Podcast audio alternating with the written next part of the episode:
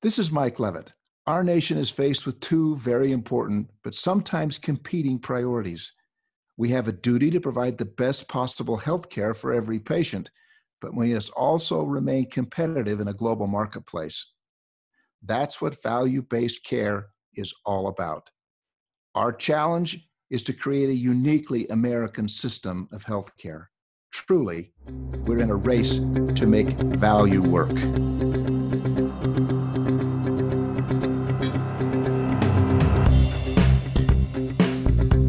To the Race to Value, a weekly podcast hosted by Dr. Eric Weaver of the Institute for Advancing Health Value.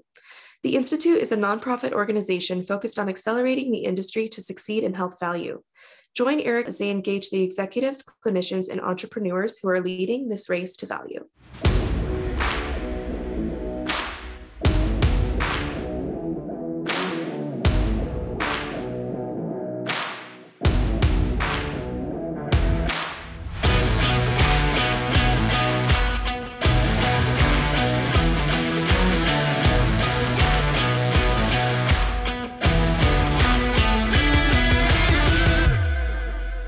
Race to Value listeners, we have a return guest this week, Debbie Welle-Powell.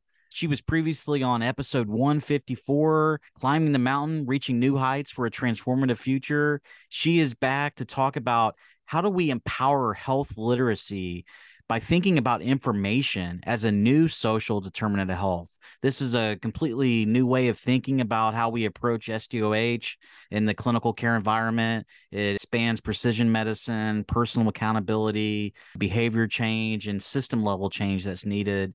Debbie is such an incredible leader in healthcare. She's a 30 year healthcare executive veteran. She's in her career focused on delivering affordable and accessible high quality care. She's out there providing thought leadership, education. Uh, she's a content expert. She's uh, spent a career in developing innovative clinical models of care, population health, implementing telemedicine.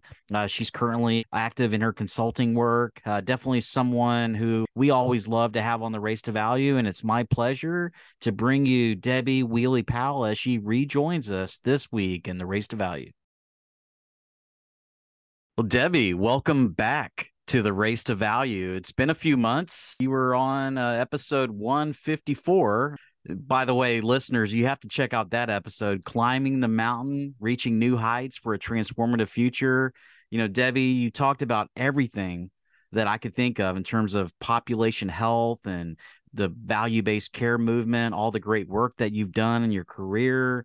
And now I, have the opportunity to have you back on the show. We're going to be talking about this important piece of thought leadership that that you've written around information as a new social determinant of health. And I guess before we get started on that topic, I just wanted to ask you, you know, what have you been up to since we last talked? Well, Eric, it is good to be with you again. Um, I always enjoy our conversations, and I'm sure this uh, will be similar to the past, uh, engaging, and uh, you always seem to come super prepared and you're kind to your guests. And so I, I just really appreciate being here today and being able to talk about a topic that I'm really, I care passionately about. But what have I been up to since the last time we talked? I have been teaching at the University of Colorado, a business school on uh, population health. I've been speaking and uh, moderating conferences and writing articles. That's what I've been up to. Well, you know, and we talked last time about this uh, journey that you've had in your uh, in your life with mountain climbing, and you've you've conquered so many summits. Have you climbed anything recently? So I did go to Everest Base Camp, which was a trek that I had been doing for a while, and it, it continued to get postponed because of COVID. So in April, I did do that trek, and it was super fun. I'm a, as you mentioned, I like to climb mountains for fun, and it was just so rewarding to be in the Himalayas. They have some of the biggest um, peaks in the world, and so I got to trek to base camp and spend a couple nights there and uh, just be a groupie among all those climbers that you know have this pursuit to get to the summit of the highest mountain in the world Well, I think here at the Race to Value, we're we're groupies, you know, to, for all the work that you've done, and you're such an inspiration, not only in population health, but you know how you live your life, your chase and conquering those great summits, and we have quite a summit to overcome in achieving population health. And you know, for our listeners out there, you know, we're all dealing with this aspect of social determinants of health. You know, the 80% of a person's health and well-being that lies outside of the the healthcare system you know things like education level stable housing access to reliable transportation food security and a sense of community where you live eat work pray and play.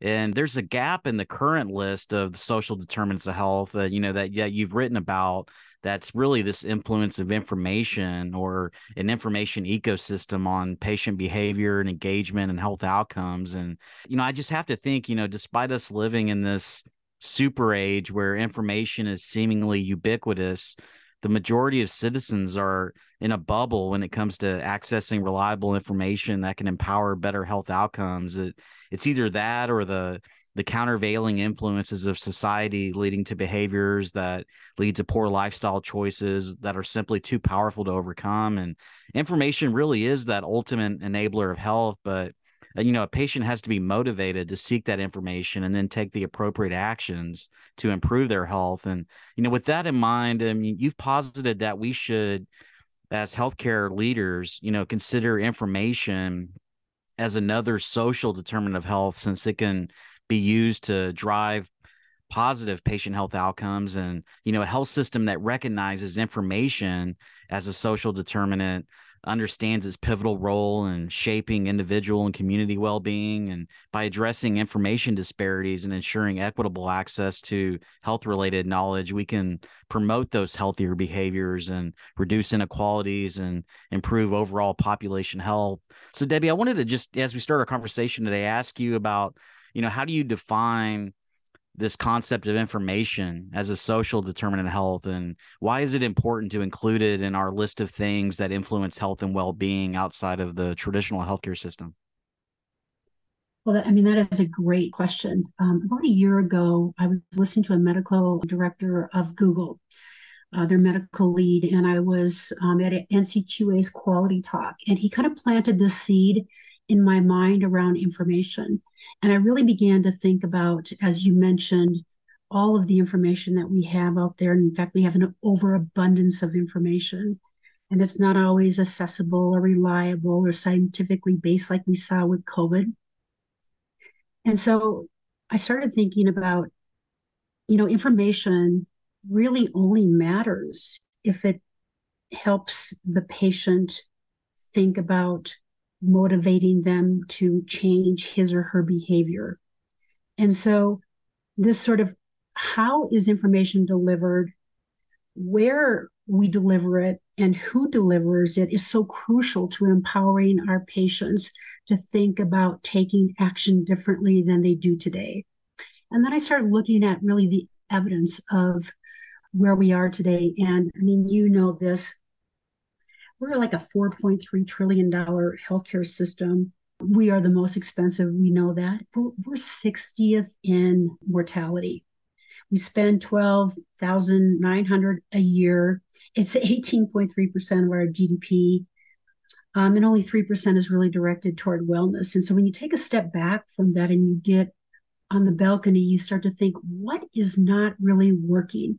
We say we're patient centric, but I don't actually think we're as patient centric as we say we are because the information that we deliver to the patient or the consumer or the member or the subscriber is what really matters. And so I say that if it doesn't motivate the patient to change his or her behavior, then it's not the right information. So, how do we think about the role of the clinician, the role of the delivery system, even the role of the individual, which I think is the most underutilized resource we have in the healthcare system to think differently, to take action on their behavior. So, there's a lot to really unpack um, with that from health literacy to again the role of the clinician and what happens in that 20 minute appointment to what the delivery system um, can do to support the clinician who supports the care team who touches that patient So we talk a lot about inpatient engagement. Yet, so here's some things you probably know this, Eric, but you know, the CDC reports that between 20 to 30% of our patients don't pick up their scripts. Now, there might be, you know, there's a lot there that might influence one's ability to afford those scripts and find them easy to access. And then we also have, you know, 30 to 40% of our patients are not following up on a referral to the provider. And so when you start thinking about non-compliance and you start asking the question with the delivery system, what is it that we need to know that we don't know to connect the dots to engage patients to find ways in which to get them the care that they need. I also mentioned in my article, think about this, you know, if we're going to really meet the patient where the patient is, then how are we dealing with the patient at 2 a.m. in the morning? Patient calls in to a nurse care line. Are we able to really understand all of the social and personal types of information that, if it's a parent, might need? Single parent, child is sick, either first line is to think about going to the ER or urgent care. And to me, some of those activities are system failures to think how can we meet that patient, that parent differently so it's not getting into a car and driving to the you know the ER, but really finding helpful information, whether it's an ear infection or having an otoscope you know, at home to say, did you look into the child's ear? Is it, you know, red? Now I'm sort of simplifying some of this stuff, but how do we, whether it is 2 a.m. or 2 p.m., beyond our four walls, how do we engage with patients to meet them where they're at so they're getting reliable, accessible, understandable information that they can take action versus the action of I'm not sure what to do. And of course, sometimes it's important to get in that car and go to the urgent care or go to the ER. So there's a lot to unpack with information. Debbie, as you're talking, I couldn't help but think about the importance of the provider patient relationship. You know, some of the examples that that you provided, like 20 to 30% of their of patients not picking up their scripts or 30 to 40% not following up on referrals or you know accessing the ER urgent care when you know they could go to a primary care appointment to get their issues resolved. And it seems like it it really does come down to knowing who to ask to get the information that you need to make an informed decision. And I can't help but think back about a formative experience that I had in my career. And it was uh, just a trip that I took to Cuba. That was a, uh, it was like a healthcare research delegation with a bunch of doctors and administrators. And they had a very high touch, community based healthcare system. Now, granted, it's a third world country. You know, there's it's not an apples to apples comparison, but the physician was very much treated like if you've seen The Godfather, the role of Robert Duvall as the the, the consigliere. You know, he's the the person that comes to the house for dinner you know when your your child's having some problems and you know he's a counselor and the primary care physician actually accompanies the patient to the specialty referral you know there's a very relational aspect to this and we can't have that in a in a fee for service environment where you're you know you're cranking through you know 20 to 30 30 minute encounters but those incentives are going to be realigned over time and we talked about that on our last podcast but but just in terms of creating the relationship it comes down to i think dispersing leadership in a way that maybe physicians haven't been trained in medical school how to provide care in an interdisciplinary way where you're no longer the cowboy or the autocrat you know delivering care and calling the shots, but you're really part of the quarterback. You're facilitating handoffs. Those handoffs are with other people on the care team that are fully empowered up to their the top of their scope or licensed where you know they can communicate effectively in a linguistically appropriate and culturally competent way you know they can provide the information form the relationships there's a, a technology enablement to that as well you know in terms of you know how do you engage those patients in a way that maybe spans the, the brick and mortar of the the facility to uh, create an ongoing communication and really the delivery system over time evolving you know as we talked about last time with the the payment model structure. So yeah i just wanted to to kind of get your thoughts on this aspect of relationships in the healthcare setting and you know just thinking about information as the the ultimate currency of health. You know how do we foster trust and in building the relationships where they need to be where that information exchange can happen more readily? Right But i think there's you know the piece about the patient engagement and the patient engaging with the the care team um, and what that looks like and there's many ways in which we can improve on that through even the the user journey the online user journey in terms of giving access to information that perhaps the patient didn't have before. And now I'll use my own example. So I had ovarian cancer a year ago. I had like the best care within 48 hours of being diagnosed. Got in, had the ectomy, and then great care team. Then they sent me home and they said, we're going to have to, we'll send your lab work to John Hopkins and we need to check on this clear cell. And I go home and I go, clear cell. What's a clear cell? So so I start Googling it. And I think about how that took me down a rabbit hole of not really understanding what that meant for me. And as I reflect back on that, I really think that that that provider, that clinician, that care team could have helped me go to a trusted, reliable website a URL that helped me understand what a clear cell meant, what stage I might be in. And so there's some really good research out there on online uh, experiences for people. And I'm just going to quote a couple surveys that were done.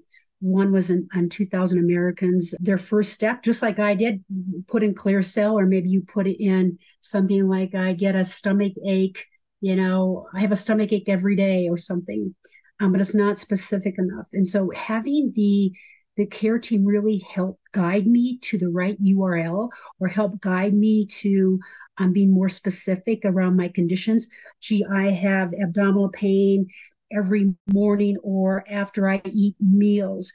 But the research shows that half of the people um, that go online today end up finding something else about themselves that wasn't that didn't even come to fruition that they had.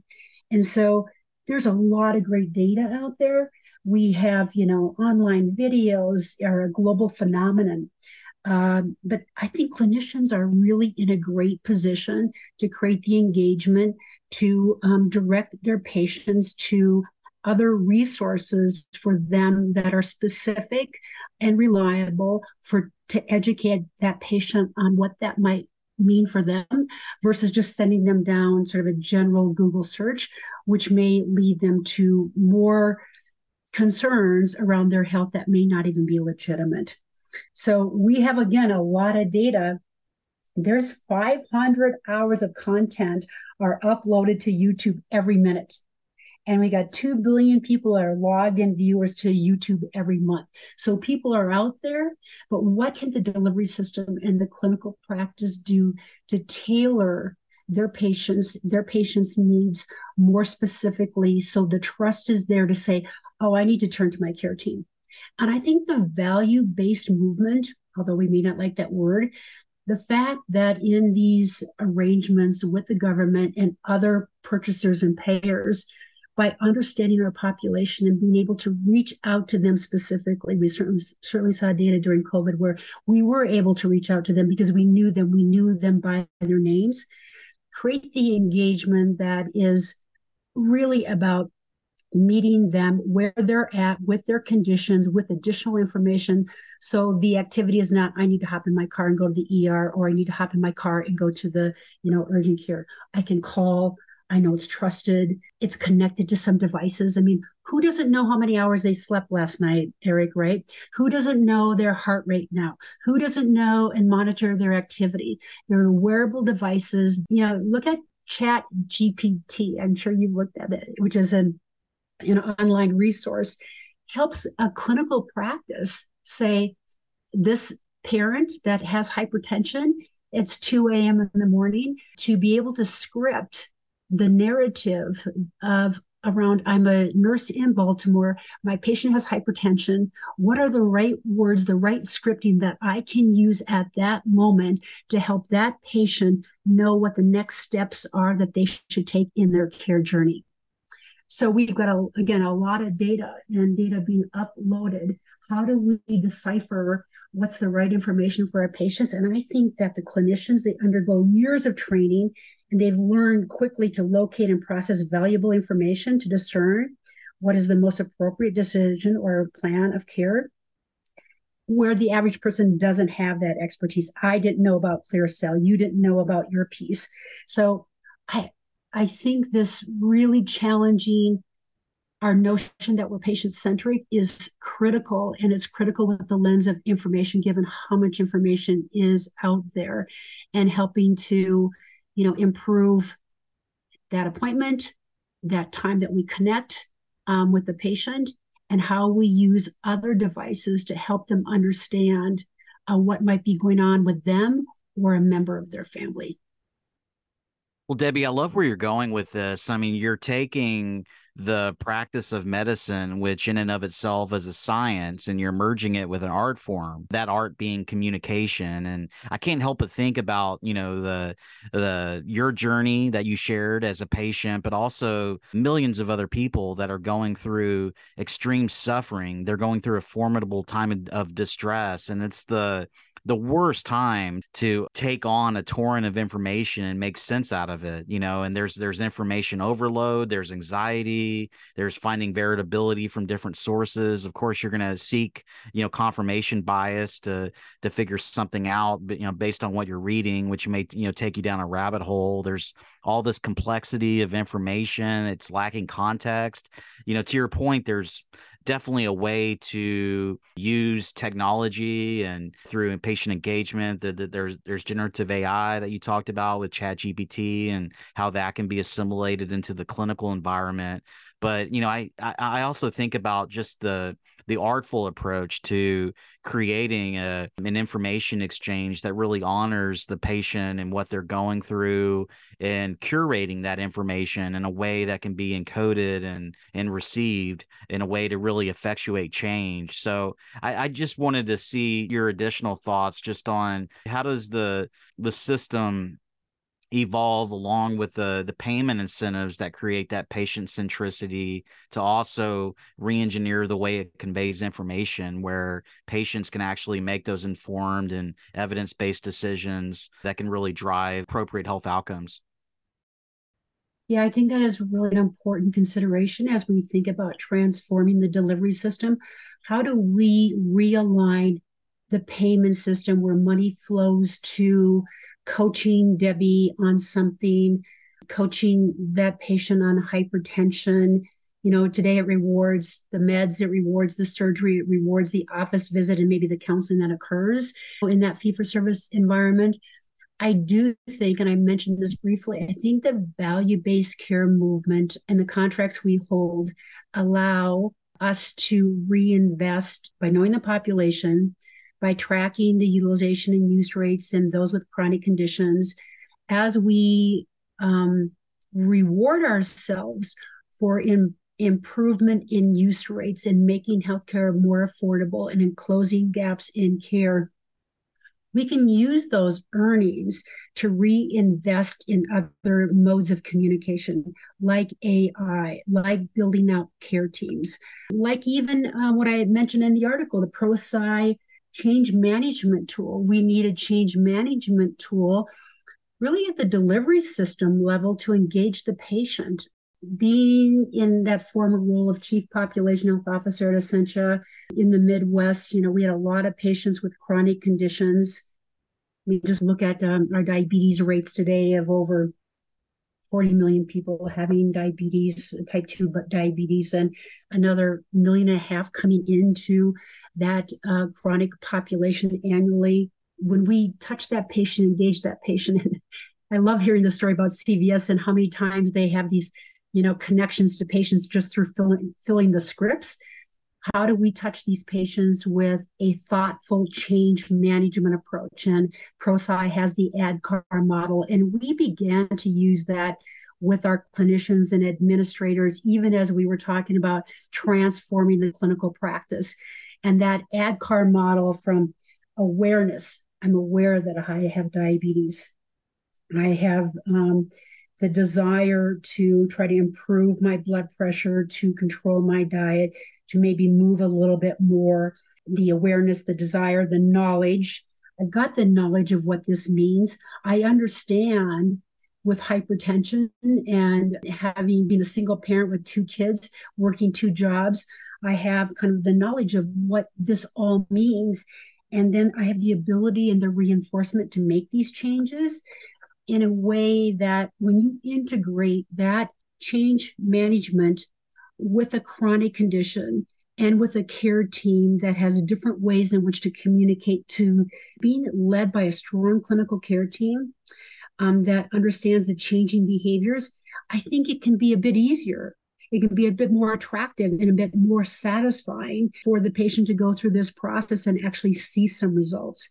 I think that's one thing to really think about. I think the other thing that a delivery system or even the, the pop health teams should think about is really creating a patient advisory council made up of patients in their population or from agencies across different payer types that helps them think about how is the information that that I receive as a patient from this system, from this clinician, how does it work? Doesn't work? What's the connectivity? What's the information? How is it given to me to help broaden the perspective of the the the delivery system to really think that we could do differently than what we do today? Because again, you know, even to the hypertension piece, we have 122 million people that have high blood pressure in this country. We have a big mountain to climb when it comes to chronic conditions, and what we're doing today is not working. So, how do we use the online world? How do we use our care teams? How do we take the earnings from value based care and reinvest it in ways that actually matter to the patient? Because, again, if it doesn't motivate the patient to change his or her behavior, then it's not the right information. Well, Debbie, I love where you're going with system level change. Everything from a patient centered care delivery redesign, value based care, the ProSci ADKAR model. I'm interested in how that merges with the change that needs to happen at the individual level. I mean, what we're talking about here is really about changing the neural pathways in the brain that drive habit formation and the way we perceive things. I mean, that's the the concept of neuroplasticity where you know a patient literally has to rewire their brain. They have to consciously create change in their own lives by reorganizing information you know things that they've you know taken at face value for their whole life they have to assimilate that information and encode it in a way that can be ultimately change deeply ingrained behavior at a human level and there's a reason why you know there's that saying you know you can't teach an old dog new new tricks. I don't necessarily agree with that. I mean we've seen evidence and research that you can reverse chronic disease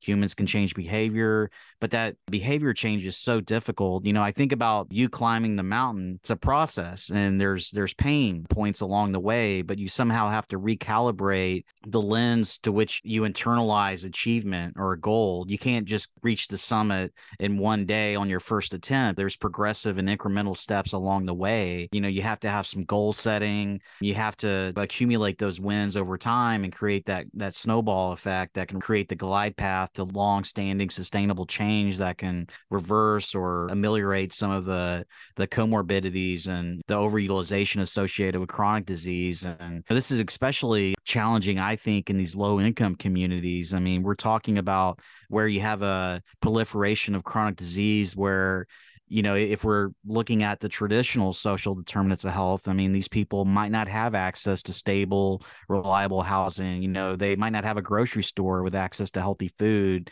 You know, there aren't facilities for mental health and wellness that might not exist or you know they're certainly not financially accessible. And when you have a treatment plan with underserved populations it's it's so challenging to achieve that compliance especially in the old model or the current model i guess of healthcare where it's real fragmented. But assuming all that coalesces you know together towards a population health model i'd love to get your perspective on where do we go with behavior change and patient activation in this new era of information sharing, especially for those in underserved populations? How can we best reach them where they are in the communities to catalyze the change that's needed to create a better healthcare system and ultimately population health in the long run? I mean, that is such a great question. Do we have two days? so, the role of the individual is what you asked about first. I do think that the role of the individual is really important. And um, I was leading a panel discussion at the National Association of ACOs in October, and three of the panelists were physicians, and one was the uh, medical lead from Google, and another one was a EVP for a large health system on the East Coast, and another physician from another system. And I asked the question, what is the role of the individual? And it varied from from the health system side, all the complexities that you raised around social determinants and poverty and education and zip code, that maybe the role of the individual didn't have a role, that we needed to really figure out how to meet them where they're at. And that perspective varied from you're born into adverse conditions, we understand that, but you're still accountable for your health you still at the end of the day are accountable for your health.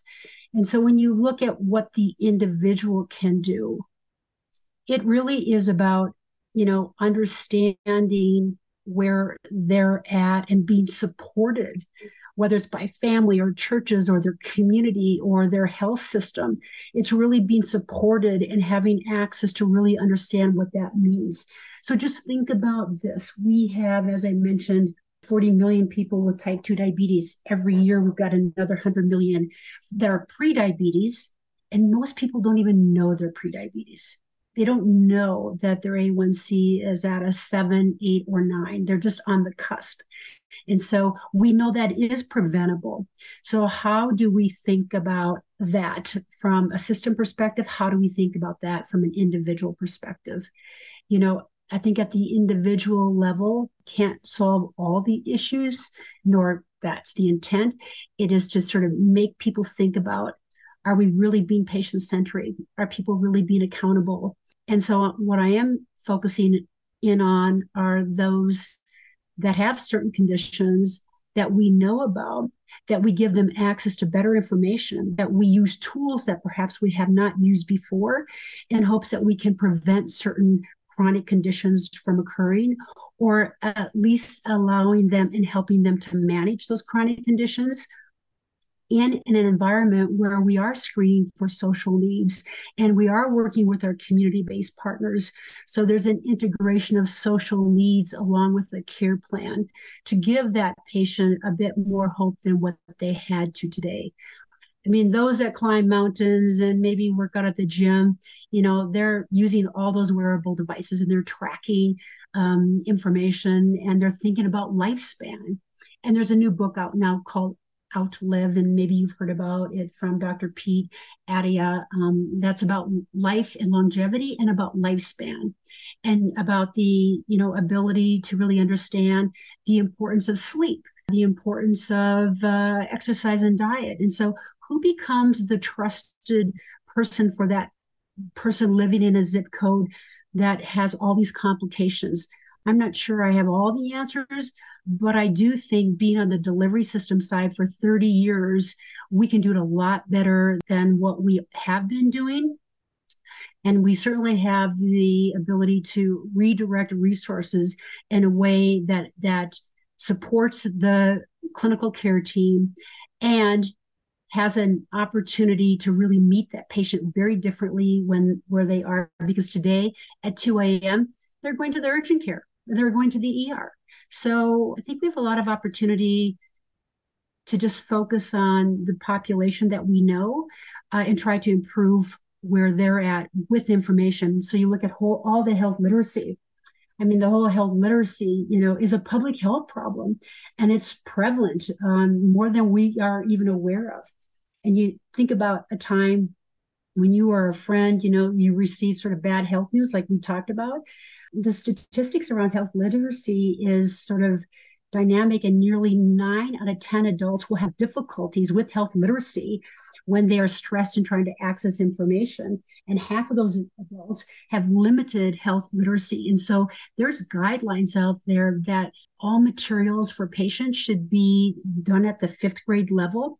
So you ask yourself, when you look at the information, from a clinical perspective, not from a marketing and communications department, but just from population health and how we take care of a population, are the materials, you know, understandable, readable, actionable, and trustworthy? And I think we've got a lot of opportunity really within health literacy because without that we're not necessarily reaching those populations that we should and we're having you know worse health outcomes as a result of beneficiaries not getting the right information and united healthcare just had done a study recently where they estimated that nearly $25 billion could be saved if all medicare beneficiaries had adequate health literacy skills so there's an opportunity right there.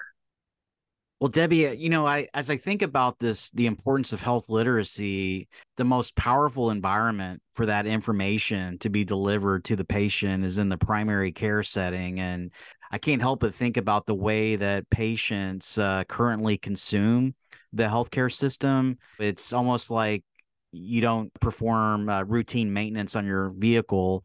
Uh, you don't do the necessary oil changes and and then your your car breaks down and you take it to the mechanic. And that's kind of what we do in american healthcare often as patients you know we wait until we have an exacerbation of chronic disease. We rush to the specialist or the hospital and ed uh, to get care. And we're not really engaging you know our primary care providers uh, the way that we should and i know there's a multitude of different variables that play into that in terms of reimbursement and the the shortage of primary care providers but there's also this debate right now uh, i'm sure you've you've seen the in the news uh, you know over the last year the there was a federal judge in texas that struck down a provision of Obamacare that uh, seemingly could prevent 151 million people from losing access to free preventative services such as mental health and guidance on weight loss and you know getting the screenings that people need uh you know and i'm not going to ask you to comment on that but i'm just thinking in terms of the emphasis of primary care as the the arbiter and the the vehicle to which we deliver information to those communities and form those partnerships with the churches and CBOs and the patients the households themselves. Like how do we somehow maybe change the thinking you know of the patient in terms of having that level of accountability to proactively seek primary care before they ultimately have a an explosive healthcare crisis? Right. I mean i think this gets back to education and information right? Where are they getting the information today? And where are they getting their information today when it comes to their health? So i think there's a multi approach to information and improving on that information for them. I do think that, and, and we didn't have this at Essentia, you know, I'm not sure how many systems do, but think about how helpful it would be if you truly had a patient advisory council and you had members and it was a diverse in race and ethnicity and payer type and you educated them about the use of telehealth and maybe the importance of annual wellness visits. And you talked about MyChart or the patient portal design, or you talked about the importance of prescription refill reminders, helping. I think it's, you know, anything we do, we have to start off small to really understand the problem we're trying to solve in the communities, and every community is different. So tapping into the CBOs and communities, they're different. And I think I think as much as we need to do that work and engage people to say, is, is this motivating us or not? We've got to learn, course correct, and transform. I think the other thing that we don't talk enough about, and that's really the role of the public health system and, you know, in addressing ongoing and future healthcare issues and crises and equity and and earning trust. We've got the 10th Amendment, right? We've got the 10th Amendment of the Constitution that delegates public health powers to the states. What's the role of, and, and not to divert it from the health system because we all have pieces that are important to us because we're accountable for something. And I'm talking about improving on where we are today.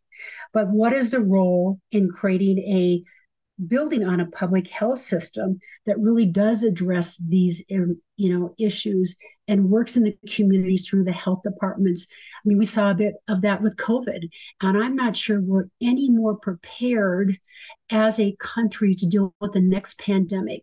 I don't think we've got the right structure. I don't think we have the right funding. I don't i think there's just too many silos to figure out how to engage what is the role of the public health system when it comes to social needs, social determinants, information, and coordinating that across agencies within a community community where a health system and a population of, of people, individuals, citizens need to be served. Well, Debbie, you bring up some great points. And, you know, I was thinking about this responsibility for information in the context of the healthcare environment. And we, we've talked about providers and the delivery system. We've talked about the individual patients, but there's also, I think, this role of government. And, you know, certainly in creating these patient centered models, there's a lot of focus on value based payment. You know, how do we reduce healthcare costs and improve quality of life, have better outcomes, reduce disparities? But there's also this aspect of information and as i was thinking about it as you were talking you know this flow of information that can empower personal health and well-being it has a cascading effect that has it's intergenerational in terms of the impact it has on families it can build social cohesion and stability it can uh, create long-term sustainability for our country it helps us be more globally competitive in a marketplace as a country. There's a a, a dividend that's paid you know by a, a healthy well educated population that takes accountability for their health. You know, just curious as to where you think we could have CMS or CMMI look at beneficiary engagement. And, and, maybe this comes with the patient centered types of models that you're describing. But, you know, how do we become better equipped to face the challenges and opportunities of the modern world by unleashing and empowering patients with information, knowing that the government is really driving a lot of what happens in our healthcare delivery environment. Yeah, that's another great perspective on this. What is the role of government? And I've been a free market gal, but I look at what Jon Blum and Liz Fowler and Meena Seshamani are doing at the uh, CMS level. And they recognize they control 160 million lives in this country with Medicare, Medicaid, the duals, and the individual market. And there's a lot of discussion around multi payer alignment. There's a lot of discussion around administrative simplification and looking at how many quality metrics in these different plans do we have they spend a lot of time. And I was in Orlando last week at NCQA's conference and the week before, or two weeks before at NAACOS, and listening to them talk. And they have been on tour looking at the 10, you know, regional offices across the country, meeting with ACOs. And ACOs represent about 13 million lives. The MA plans represent obviously about half of the 65 million um, 30 million that are part of the Medicare uh, population today. And I think that they're seeing and learning more about underserved areas. So you talk about information just hard to reach underserved populations and what their role is. Um, some of the things that they talk about are just the the pressures of information that the Cures Act was designed where clinicians that w- would receive information from the hospital and discharge information about Debbie and getting that information back to the primary care physician so the coordination of care can occur. And we know we know that coordinated care is better care and less costly care because you don't have to duplicate a lot of those services. And so, you know, they talked about San Francisco, Puerto Rico, Alaska, Kansas City, difficulty in getting access to services and patients with ESRD, you know, having the highest mortalities and the physicians and telehealth. And they were touching on all of these pieces that create accountabilities for hard to reach populations, that address workforce, that talk about realignment of payment so providers can be paid more in underserved areas because the services are not at the level that you might find in an urban area. And oh, by the way, half of this country is in an urban setting. So I think they have their pulse on what's happening in the field. And they also have their ability to say, we represent a lot of lives and we're here to save the Medicare Trust Fund. This is not about an ROI and shareholder return. It's the Medicare Trust Fund, it's state budgets. And I think they're looking at ways to simplify things for the providers, realign payment, and the focus on equity that you can't talk about quality if you're not talking about equity. Um, and so I think they're committed to, you know, transformation. What does that mean for information? I think that they're not going to tell their 450 ACOs what to do. They're going to highlight the issues and know that that transformation happens in those clinical settings, but they're going to support the system to improve care for their beneficiaries. And they're they're consistent about that. And so I do think that they are uniquely positioned to take this federal framework, work at the state level, work at the federal level, and make kind of the changes to simplify things for us and to identify those areas where providers are still not being accountable for giving information to the right primary care level so care can be better coordinated. I think we're going to see more from CMS, is sort of the bottom line that I'm speaking to Eric.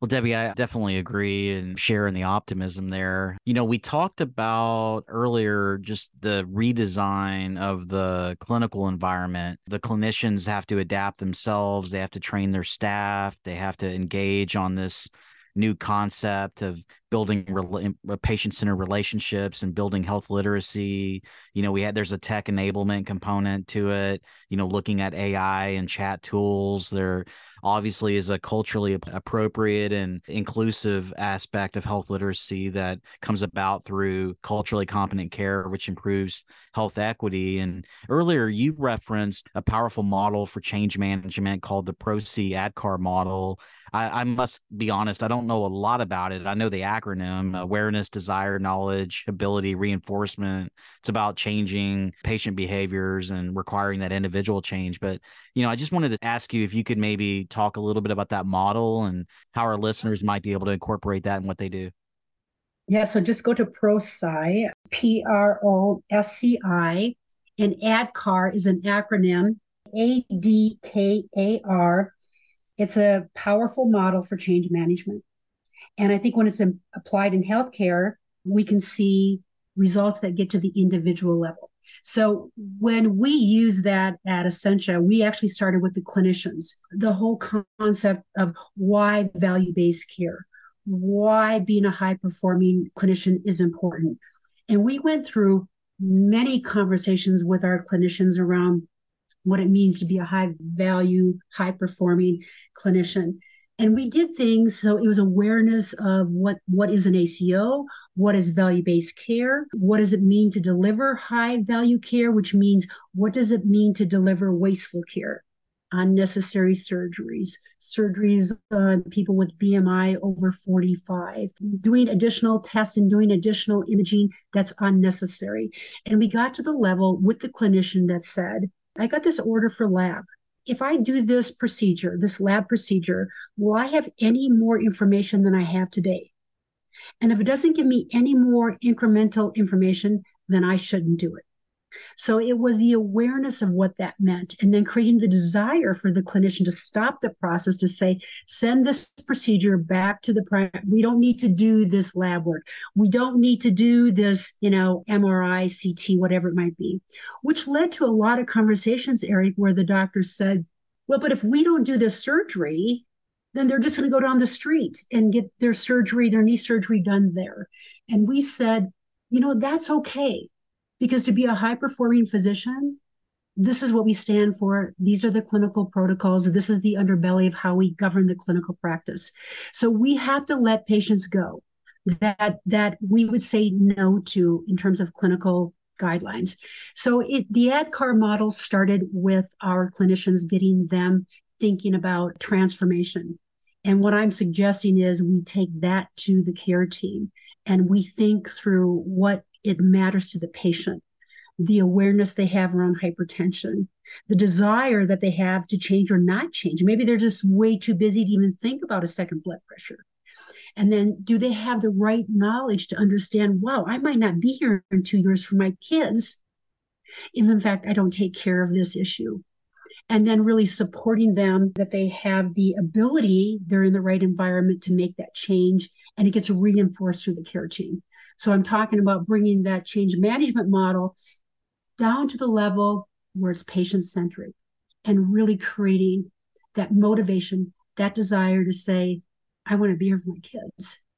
And um, yeah, I know that I've got other issues, but those issues, I'm going to partner and trust that this system that I'm in, that I'm empaneled to, is going to help me work through these issues. It's an iterative care process.